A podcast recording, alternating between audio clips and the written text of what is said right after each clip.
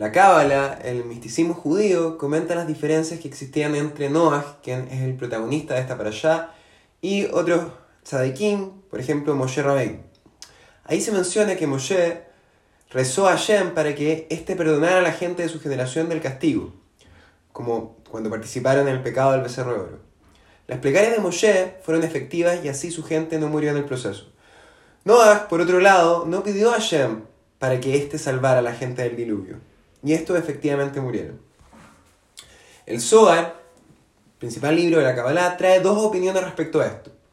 La primera dice que debemos excusar a Noah por su conducta, ya que, a diferencia de Moshe Rabbeinu, Noah actuó en su propio mérito. Él no tenía el mérito de los patriarcas, por ejemplo, de Abraham, Isaac Jacob, como sí los tenía Moshe Rabbeinu. La otra opinión dice que sin perjuicio de esto, Noah igual debería haber rezado y pedido a Shem para salvar a su generación. Un concepto bastante similar lo encontramos al principio de nuestra parashá, ya que esta parte diciendo, estas son las generaciones de Noah, Noah era un varón justo, íntegro en su generación. Rashi, el principal comentarista de la Torá, explica que entre nuestros maestros hay quienes interpretan la frase en su generación como un elogio implicando que si Noah hubiera nacido en una generación de hombres justos, de tzadikim, hubiera sido más justo aún. Pero también hay quienes lo interpretan en contra de Noah, diciendo que quizás con respecto a su generación, Noah sí era un hombre justo, pero si es que él hubiera vivido en la generación de Abraham Avinu, ni siquiera hubiese sido considerado un justo. De cualquier forma, la primera opinión, tanto en el Zohar como en Rashi, alaba a Noah.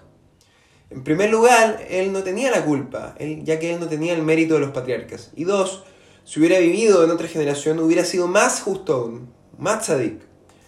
Y la segunda opinión, tanto en el Zohar como en Rashi, parece menospreciar su grandeza. Ahora, a pesar de ello, sigue dando cuenta de que Noah es un tzadik.